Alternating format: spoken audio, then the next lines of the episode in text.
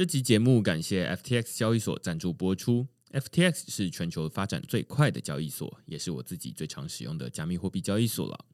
无论你是要买卖加密货币、股票代币，还是想稳定的赚放贷利息，都可以在 FTX 交易所上找到，而且它也有中文界面。另外，FTX 还成立了慈善基金会。他们会定期将交易手续费收入的百分之一捐赠给社福单位。现在透过区块势的邀请码 Blockchain B L O C K T R E N D 注册，就能享有手续费九五折的优惠。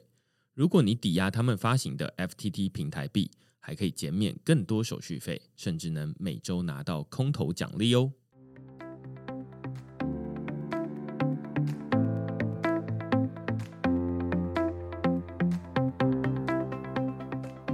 Hello，大家好，欢迎大家来到区块势的 Podcast，我是区块势的作者许明恩。那简单介绍一下区块势哦，区块势一个礼拜会出刊三封的 email 给付费的会员，那其中一封就是你现在听到的区块势 Podcast。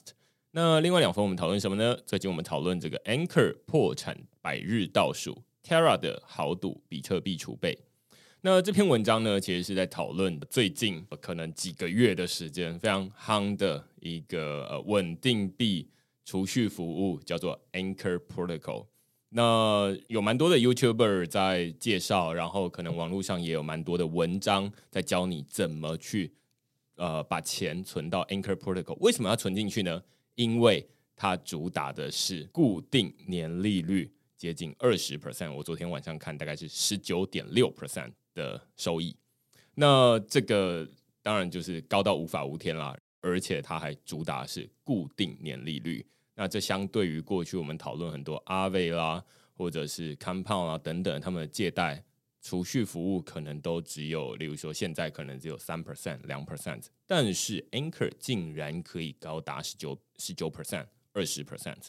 那网络上也有很多的文章在讨论说啊，其实 Anchor 它这样的模式是不可持续的。其实这是区块势第二次讨论 Anchor Protocol。在二零二一年十月，那时候还没有人在讨论 Anchor 的时候，我写了一篇文章在讨论说，哎，那 Anchor Protocol 这个二十 percent 它的固定年利率是怎么来的？然后它背后的运作机制是怎么样？但是在这个二零二二年的三月二十九号，就是这呃接近四月这一段时间，最近的这篇文章讨论的就是说，哎，它其实距离这个破产已经有近快要进入百日倒数了。那我们在文章里面就讨论说，哎，那它是。面临什么样的问题？但是为什么他还是不会倒？因为他后面有一个富爸爸。那另外一部分，我们还讨论了，就是诶，最近这个 Terra 区块链，他们里面一直在买比特币，他们背后有一个组织啊，叫做 Luna Foundation Guard，他们最近买了数亿美金的这个比特币，那买了好几万颗。那跟这个 Anchor Protocol 破产倒数有没有什么关系？那我们再讨论这件事情。那另外一篇文章，我们讨论的是超流抵押 Osmosis 将 POS 与流动性挖矿完美结合。那这篇文章它是属于比较进阶的内容。之所以会说比较进阶，不是因为它的机制非常复杂，而是因为 Osmosis 它是一个 Cosmos 生态系里面的一条链。那虽然它在 Cosmos 生态系里面可以说是非常的重要，而且也蛮知名的。只不过，至少 Cosmos 生态系它没有像是以太坊这么的普遍，大家都知道。那 Osmosis 在这边呢，他们推出了一个呃，目前在其他区块链上面都没有看到的，叫 Super Fluid Staking，就是叫超流抵押服务。那他们是把这个流动性挖矿跟抵押挖矿，也就是 POS 两件事情整合在一起。那我在这篇文章讨论说，诶。那它的主要创新之处在哪里？然后它为何可以让大家的收益再提高大概十几 percent 的收益？这样子。好，那如果你对这些主题有兴趣的话呢，欢迎你到 Google 上面搜寻“区块势趋势的势”，你就可以找到所有的内容了。也欢迎大家用付费订阅来支持区块势的营运。好，那我们今天呢，其实也要讨论另外一个，也是同样是属于 DeFi 的 protocol。啊，DeFi 的应用哦。那我们今天讨论的是 Pool Together。那我们今天邀请到的呢是 Pool Together 的 Community Advocate Necken 来跟我们聊聊这个 DeFi 应用这样子。那我们请 Necken 跟大家打声招呼。Hello，大家好，我是 Nicken。我主要是在去年一月的时候开始接触了以太币的挖矿，就那时候我买了一台矿机，不是我买了一台三零九零的电脑，然后那时候我就想去试算一下，就就发现那个哇，收益真的非常惊人，居然三个月就可以把一个三零九零赚回来了。呃，三个月回本，三个月真的夸张，就是变成钱包就有以太币了嘛。这时候我就去了解以太币的应用，然后就发现了 DeFi。嗯，然后从那时候起，大概二月多的时候到现在吧，就一直在 DeFi 里面打滚，去里面玩。嗯嗯，OK。前面在玩以太币的那段时间，你家电费还好吗？那很便宜。那时候就是那个收益，你完全可以无视那个电费的部分，因为收益大概是电费的，就普通营业用电的话，大概已经是六七倍了。嗯嗯，所以收益非常惊人，惊人到。所以，就即便是电费蛮高的，但是因为收益比这个成本还要来的高六七倍，所以就觉得说那个电费就还好，反正就一定是赚的这样子。嗯，OK，了解。然后，但是后来你就开始接触 DeFi，嗯，然后再从那个时候开始到现在，一直在 DeFi 这个领域里面。对，大概一月左右的时候接触了 NFT。然后目前在 Rebels 里面也算蛮活跃的。嗯，你说二零二二年的一月？对，二零二二年的一月。然后 Rebels 是那个 NFT 的平台，S 六 Z 的那个。OK OK，懂。那我还蛮好奇，就是说你最一开始接触的 DeFi project 就是就是 Pool Together 哦，就是 Pool Together。你要不要先介绍一下 Pool Together 它都是什么？Pool Together 是一个奖金储蓄协议，它就是把用户的钱存到 Aave 后，把那个 Aave 产生的利息用 Chainlink 的随机数去抽出来给大家。用户存款后就可以。不再是那种很单调的零利息的方式，而是每天可以去查看开奖的结果。我自己在二零年或二零二一年的时候写过好几篇文章，我有看过。对对对，在讨论 Pull Together，所以我自己对于 Pull Together 也算是蛮熟悉的。尤其是最近 Pull Together 它改进了这个 V 四，就是改到第四版。嗯，它改了很多的中奖机制，我相信有一些听众。自己可能也曾经用过 Pull Together，只是大家都会有一个共同的心得，就是不会中奖。对，V 三就是只服务给大金鱼，每周大概开了五个奖，然后你就会发现中奖的人都是那种几十万或几百万美金的存款。对，然后到了 V 四，我自己也有存一笔钱进去，然后我也是几乎可能一两天一两天就会中一次奖。不一定都是大奖，它最小奖是到五美金，对，最大奖是到一千美金，对。我现在还没有中过一千美金啊，但是我有中过二奖，就是五十美金，现在还中过好几次，所以我能够用亲身的体验见证 Pool Together 这个 V 四的改版是跟过去的我可能是从 V two 开始接触，一直到 V 三，然后到现在 V 四，跟之前有一个很大的不一样。但是刚在介绍这个 Pool Together 它运作机制的时候。它稍微比较像是协议之间的合作啊，那但是我从一般的使用者的使用者体验来跟大家说，Pool Together 怎么运作，就是它其实运作很简单，我通常都会在文章里面称它叫做不会输的彩券，或者会叫无损彩券，或者奖金储蓄协议。OK，对，那大家操作的方式其实就是你手上有一些 USDC 美金稳定币嘛，那你就拿这些美金稳定币拿进去。买彩券，一张彩券卖你一颗美金稳定币一 USDC。嗯，那所以如果你存十 USDC 进去的话，那你就拿到十张彩券。那你买越多彩券，就像是你买乐透彩一样嘛。你买越多，你当然就中奖几率理论上应该要是越高。对。那所以像刚刚这个尼肯他说，之前在 V 三的时候。有很多的这个大金鱼，他们可能是一次存几十万美金进去，嗯、那当然它的中奖几率很高。那相对于我们这种啊、呃，例如说我一次只有存这个一千美金进去，那我们等于就是在贡献我们自己的奖金给这些大鲸鱼，这样在贡献利息。对对对对对对对对。那它是一个彩券基本的运作，但是为什么会说它是一个不会输的彩券呢？是因为它有一个很特别的机制。在于你如果买了彩券，你不会失去你的本金，永远就是它是把利息拿去抽奖，所以说一般买彩券的话，就是你买五十块或买一百块，你那个没有中奖后，你的五十块或一百块就会被吃掉了。但是在这个协议就不同，你的本金是永远都会一直存在的。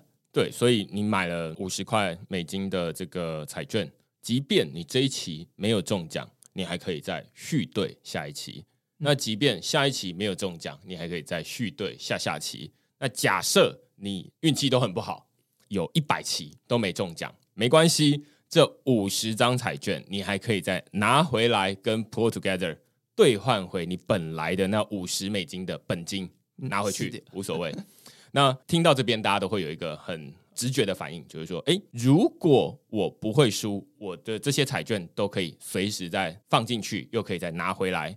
而且中间都没有任何的耗损，那那些奖金是从何而来的？这会不会是一个诈骗？这会不会是一个庞氏骗局？这是很多人听到之后，就是说，这感觉是骗人的吧？嗯，对，它的概念太美好了，美好到像是个诈骗。但是实际上其实不是，因为就像刚刚说，这些得奖者他们拿到的奖金不是这些存进去人。他的本金，而是你把钱拿进去 Pull Together 之后，Pull Together 他会帮你把这些钱拿去 Aave 这一个借贷协议拿去放贷赚利息。那接下来每一天产生的利息就会变成那一天的得奖的奖金的呃资金的一部分，可以这么说吗？是的，对。那所以可以说这些幸运得奖者。他们之所以能够拿到奖金，是因为他们拿走了其他没有中奖者存进去存款的利息的集合。嗯，是的。然后目前那个金库也有拨部分的预算出来赞助，所以你会看到 Aave 其实只有三 percent，但是我们 Pull Together 把它补到十三 percent 左右了。OK，对，所以这其实就是另外一个有点像是。鼓励大家来参与，嗯，因为 V 四的协议主要是吸引新的用户进来那个这个协议里面玩。嗯嗯嗯，对我自己还蛮好奇，就是说这是一个简单运作机制啊。然后前面你可能也有说到，就是在讨论这个 Chainlink 随机数，稍微技术一点，但是其实它的机制其实很单纯，就是台湾彩券在开奖的时候，有人会质疑说那个机器会不会作假？对不对？然后还要请律师在旁边亲眼见证这个东西。那其实这个随机数基本上就是确保这一个抽奖的过程是足够乱数、足够随机，而不会被人为操纵。可以这么说吗？嗯、呃，对，这也是为什么在区块链搭建无损彩票的协议会比在现实生活中来得好，因为在区块链上是非常公开透明的，然后任何人都可以去查询它的那些记录跟过程。然后在实体的话，就常常会有作弊的情况，这样子。但实体公司会请那些律师或者是一些知名人士去背书，但是在区块链上，所有东西都是不可以造假的。嗯，我们刚讲完这一个 Pull Together 它的基本的运作机制啊，我其实是蛮鼓励大家进去试试看。首先，它不一定要在以太坊上面运作，对不对？对，目前 Pull Together 已经跨了五条链了吧？就是币安链、雪崩链、以太链，然后马蹄链就 Polygon，然后还有 Celo 链，然后 V 四在雪崩跟以太跟 Polygon 上面运行，比较推荐大家使用那个 Polygon 链上的，因为在领取奖金的时候跟存款奖金都是需要 Gas Fee 的。在 Polygon 上面，Gas Fee 很便宜，零点零一美金之类的，对对对对对对对。所以你在里面中奖，呃，它有一些小奖啊。它现在分几个等级，一个是一千美金，对，五十美金，然后大概二十还二十五啦，然后最后一个是五美金这样子。对。对，这四个等级。当然是最容易中五美金，嗯，但是如果你中五美金，如果你在以太坊上面，哦，那 你的支付的手续费 到付个四五十美金，对对对对对，你要去领那一个奖金，你本身你要支付的手续费还更多，这样，所以这就不划算。那我们刚刚说有很多不同的链，我记得 V 四有一个很大的不同的改版，是说现在无论你从哪一个链存进去，它的那个得奖的机制。都是一样的。对，就是等于你在以太坊或者是 Polygon 或者雪崩链上使用这个 V 四的池子的话，所有人的奖金都是一样的，然后几率也是一样的。应该讲说是一个奖池跨三个链，嗯，然后未来那个 Chainlink 的 VRF 二点零的话，它会出一个那叫跨链的智能合约，就是现在。是每一个链各部署一个智能合约，以后会变成一个智能合约在以太坊，然后直接就控制了三个奖池，会把这个奖池变得更有那种一个的感觉。嗯嗯嗯嗯。但是其实对于使用者来说，他可能现在就已经感觉就是说，反正我无论从 Polygon、从以太坊、从这个 Avalanche 上面去存 USDC 进去。嗯反正最后都是到同一个地方，只是你的手续费付的不一样而已。当然就是以太坊最贵，Avalanche 次高，Avalanche 一点五美金吧之类的。对，然后 Polygon 就是非常的便宜，就是你几乎可以忽略它这样子。当然 Polygon 最近有时候也会有点卡卡的，我最近使用的时候都会有点卡卡。那大家就是正常现象啦，就是便宜嘛。对，那这是一个。但是刚刚我们讲完这一个 Pull Together 它的运作机制之后。其实它最近有被用在援助乌克兰，对不对？嗯，它背后是怎么运作的？这个 V 四它推出了一个叫做委托的功能，它可以把委托，它可以把你的中奖几率委托给其他的那个账户、其他的钱包地址，然后这个运行的，就是援助乌克兰的运行方法，就是说乌克兰有一个有两个地址。然后其我们是委托给那个乌克兰 on-chain 的那个乌克兰道的那个钱包地址，就是说我们把中奖几率委托给乌克兰 on-chain 的 Polygon 地址之后，然后我们再帮他们去领款，最后你中的那个奖项就会到乌克兰 on-chain 上面的钱包。OK，所以首先会有一个接受捐款的组织，这叫做 Ukraine on-chain。对。然后 Pull Together，大家要怎么透过 Pull Together 捐款给这个组织呢？Pull Together 它里面有一个内建，刚刚我们没有讨论到的机制，对就是你可以把你的中奖几率，嗯、或者说中奖的奖金，嗯，直接指定汇给那一个乌乌克兰 on-chain 的这个组织。应该说是你买了彩券，然后你把你的六个号码跟你朋友讲。如果你朋友对到的话，那他就可以直接拿这个六个号码去领奖。哦，OK，懂。所以其实有点像是你帮他买彩券。对，懂懂懂懂懂。其实之前有文章有讨论过啊，就是说零元捐款，我把它称为零元捐款，就是大家不需要实际的，像是呃以前有很多的赈灾活动，你要。先指定汇款到多少钱，然后你汇一千块过去，就是你少一千块，他多一千块。嗯，但是 Portogether 推出了这一个呃叫做零元捐款的机制，就是说不会输彩券，你去帮他买彩券啊，你存一千美金进去，嗯、那等于就是这一千美金中奖的几率归他。对，那如果他自己本身也有另外一个呃，或者是另外十个人也买了一千美金。那总共就是有一万一千美金进去。那乌克兰 on-chain 这个组织，他就躺着，完全不需要付钱，他就会额外获得一万一千美金的中奖几率，可以这么说。对，我们称之为无损捐款，就是说每一个人的能力都不同嘛。但是这个无损捐款，就是说你把这两个礼拜的中奖几率委托给他们，这样子。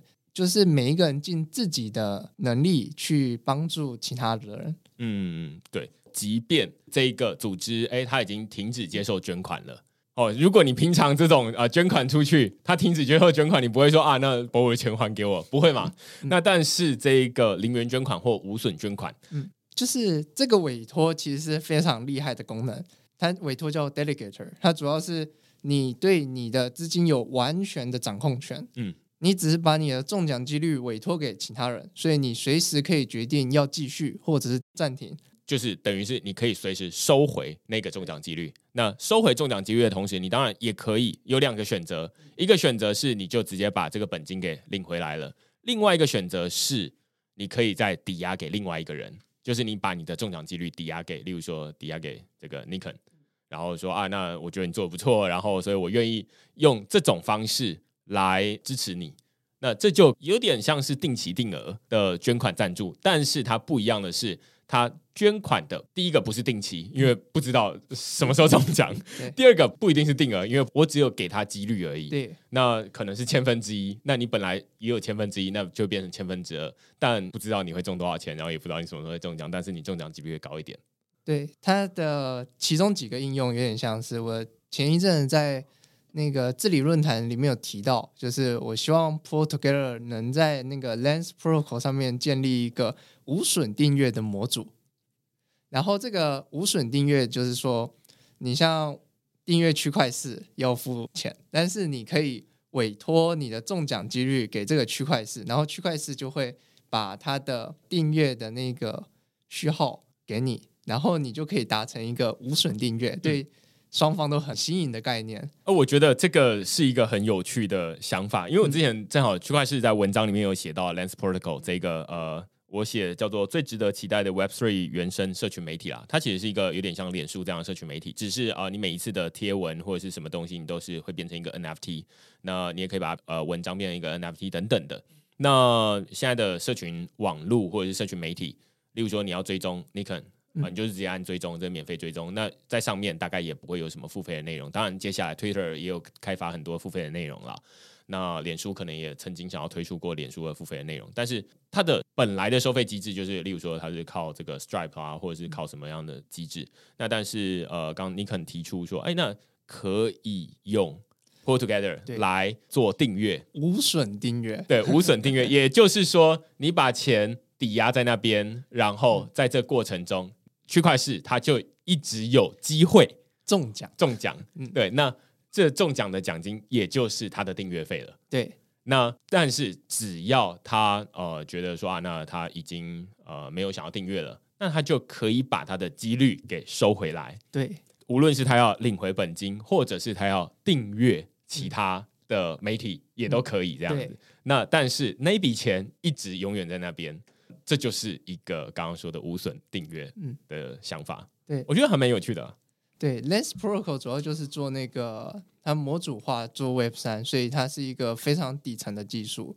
然后我是想说，如果 Pull Together 能在上面搭建了这个无损订阅的模组的话，那可以想象未来几万个社交媒体只要在 Lens Protocol 孵化的，都可以轻易的把我们的无损订阅放上去。对，我记得之前这个应用在 Cosmos 生态系里面已经有，然后它是基于 Anchor Protocol，因为它有十九点多 percent，而且是固定，然后所以他就说啊，那你就是把钱放进去，放在 Anchor Protocol，然后那一个它又建立在 Anchor Protocol 上面，然后说啊，那你可以固定把你产生出来的十九点多 percent 的利息指定给某一个人。嗯，那于是有点类似无损订阅，你等于就是用利息来订阅这样子。对，但是我们会多了一个期待感，每天都是有那种开奖的感觉。哦，这个我必须要说一下，就是说这个蛮有趣的，因为我介绍好几个朋友，然后因为现在 Pull Together 有 Telegram 的 Bot，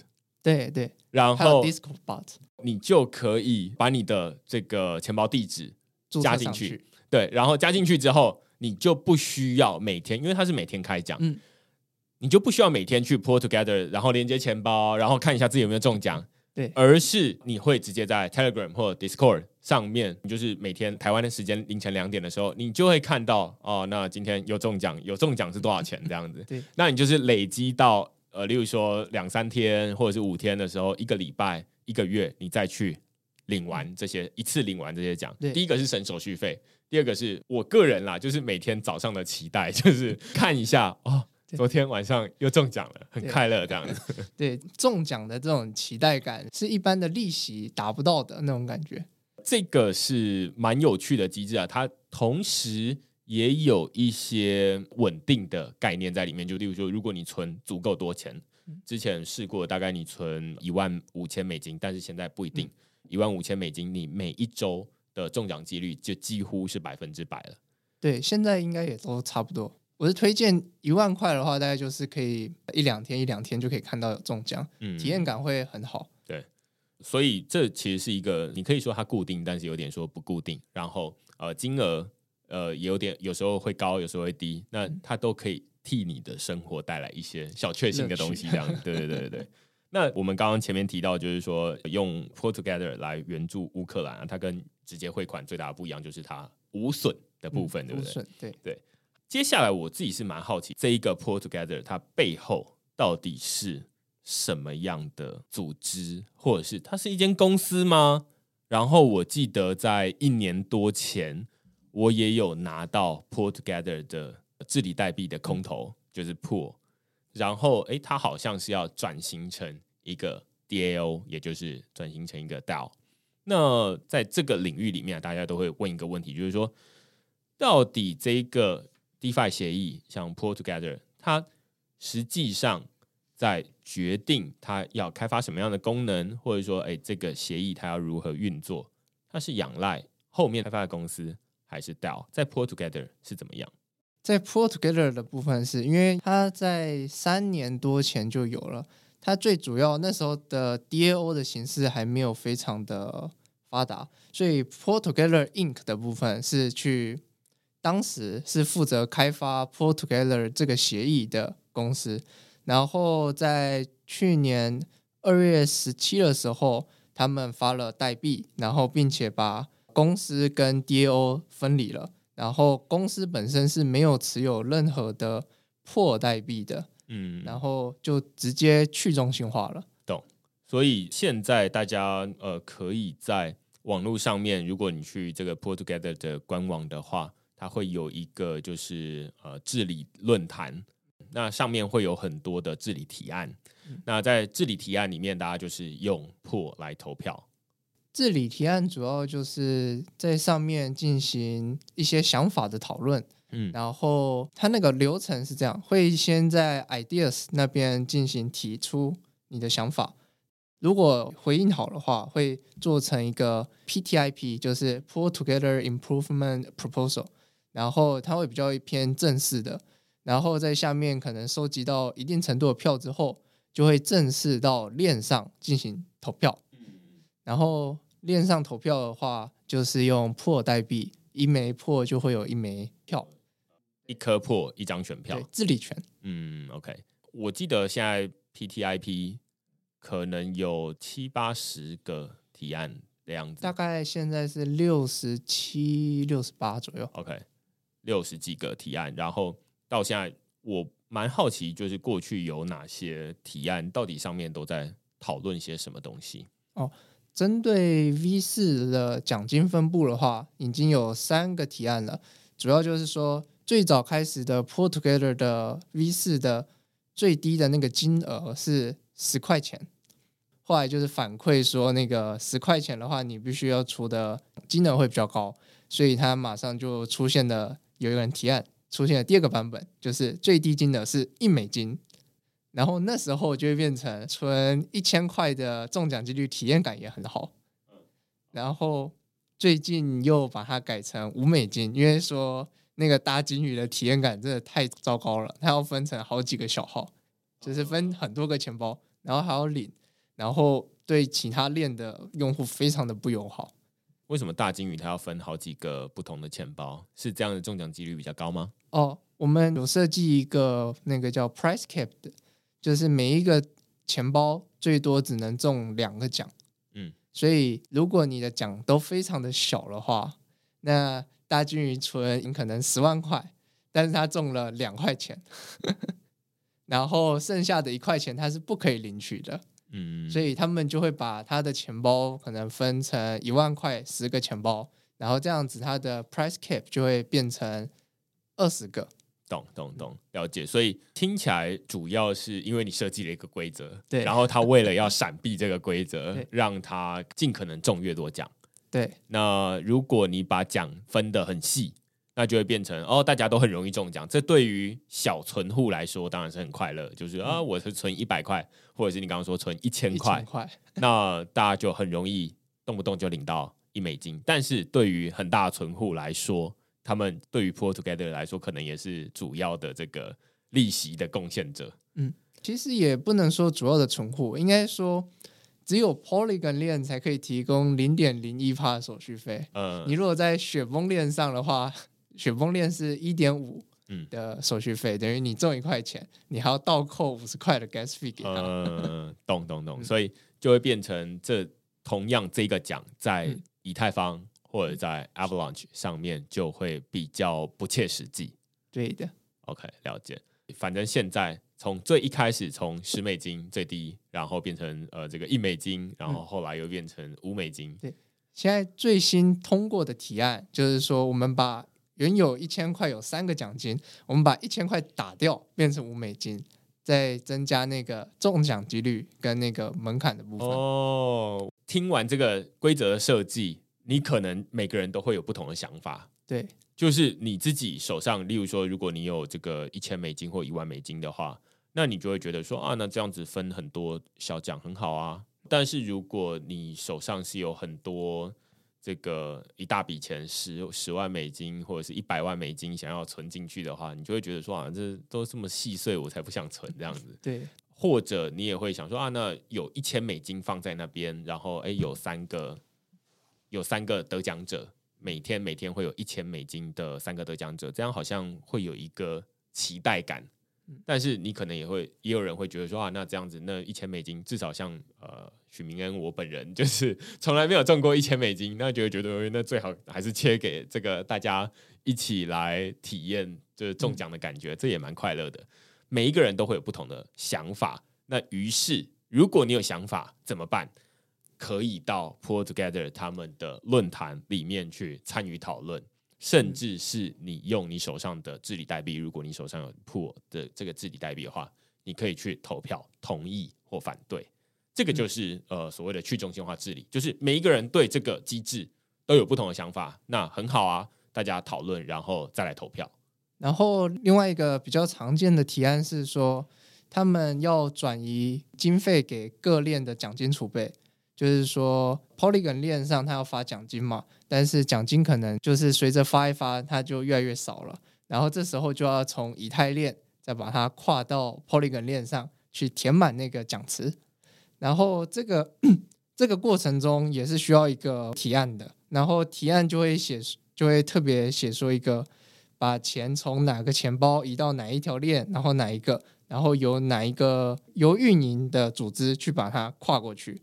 然后这个也会经过提案，因为它的金额比较大，所以这也是一个有点像水位控管啦。就是 Polygon 那边钱一直发出去，那水位低了，但是以太坊这边，哎，大家都没有要从这边领钱，因为太贵了，哎，那就变成需要有一个人去把以太坊的水位拉低一点，然后把这个 Polygon 的水位补满一点，嗯、大概是这样。那这样也需要一个这个治理提案来做这件事情。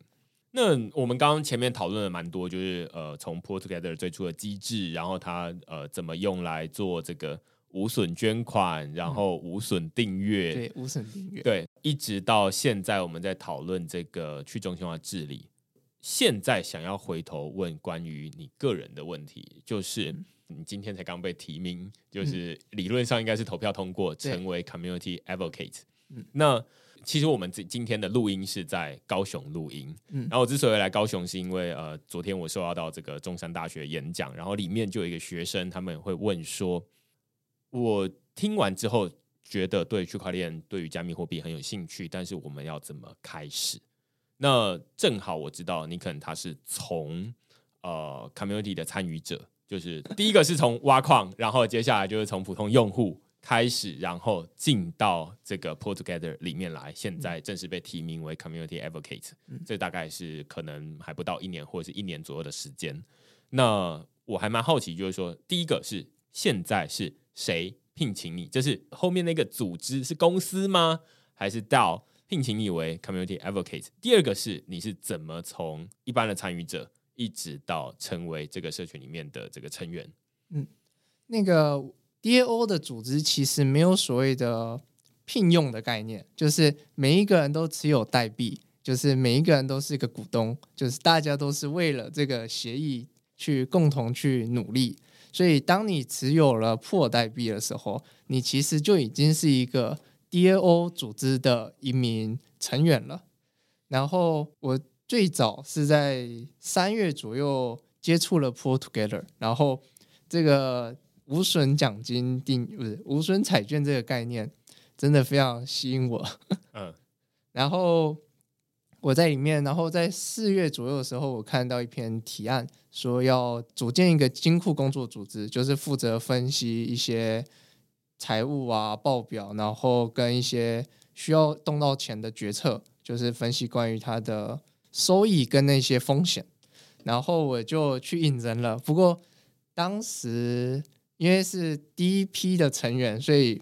那个最早的成员就是嗯某一个大学教授，然后跟各个知名的人物。第一梯我就没选上了，然后但是我还是作为一个社区成员在里面继续活跃。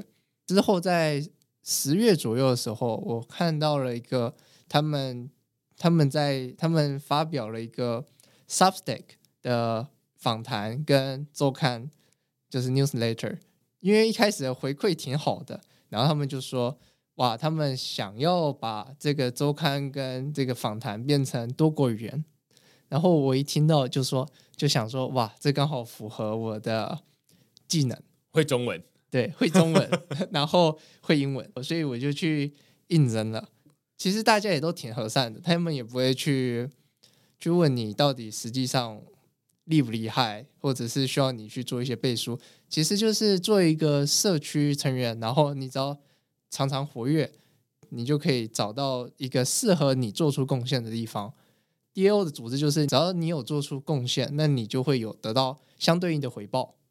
嗯，所以呃，在这个过程中，我听起来刚刚说 Community Advocate，它比较像是一个、嗯、呃名义上的。名分上的、哦、community advocate 比较像是一个，当你对这个 pull together 做出一定程度的贡献，就是可能五个点的贡，就是五个不错的贡献之后，他们就会把你提上去。虽然是一个比较名誉上的职位，但是它是没有薪水的。嗯，了解。所以呃，可以说你无论你是在为这个社群里面做什么样的事情，只要是哎。诶你看到他们有需求，然后你正好能够贡献，然后你丢丢出去，对，说不定你或者是说几乎你都可以拿到一些呃回报。但是这个到底是怎么来的啊？就是例如说啊，我看到诶这篇有一篇贴文，然后诶我觉得这篇文章很不错，然后把它翻译成中文，那我再把它丢出去，它就可以获得回报吗？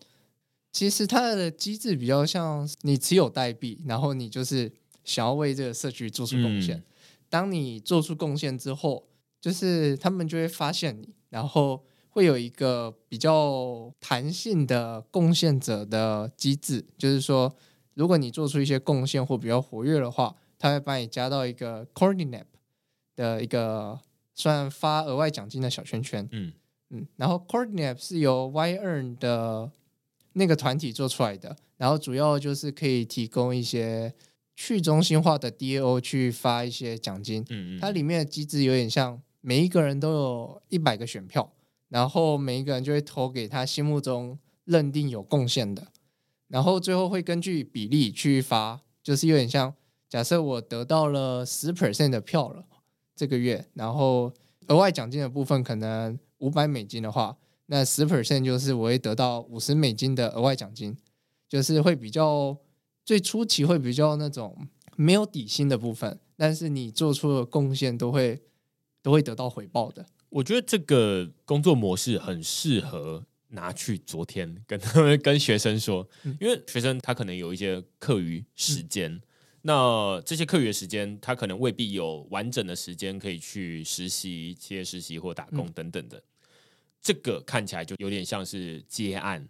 这样的概念就是说啊，那我持有我对这个 project 蛮有兴趣的，嗯、那我可以去贡献一些零碎的时间，然后去完成一件事情，还可以获得一些收益。如果但是刚听起来最前面的前提是你至少需要活跃一段时间，对，因为没有人会给一个莫名其妙的人，然后你就说啊，那你做出了一些贡献，然后我就会把钱给你，他不是钱太多。嗯主要就是说，像 DAO 就是其实是一个公司，只是它只是一个新形态的比较扁平化的治理模式。就是说，它跟公司一样，会需要营运，会需要一些会计，或者是需要市场行销，就是所有的部分都是可以做出贡献的。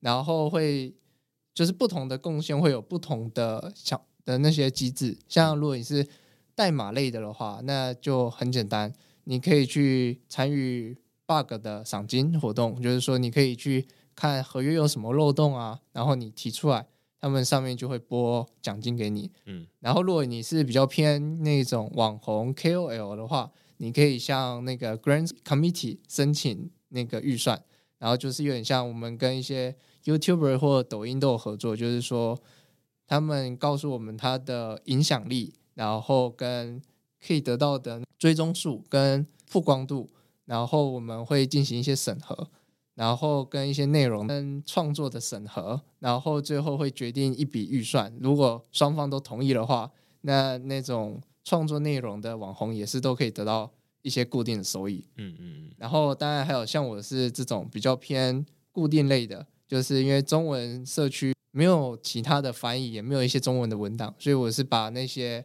网站啊，或者是一些周刊，或者是一些公告，把它翻译成中文。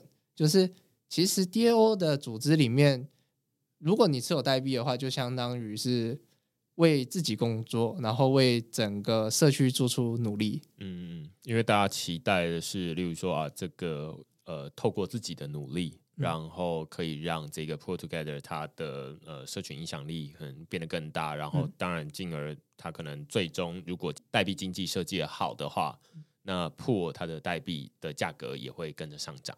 对，可以这么说，因为这个正好跟这个企业不太一样的地方在于说，呃，我未必有这个公司的股票，嗯，那所以我虽然是这里的员工，但我不一定是这里的股东。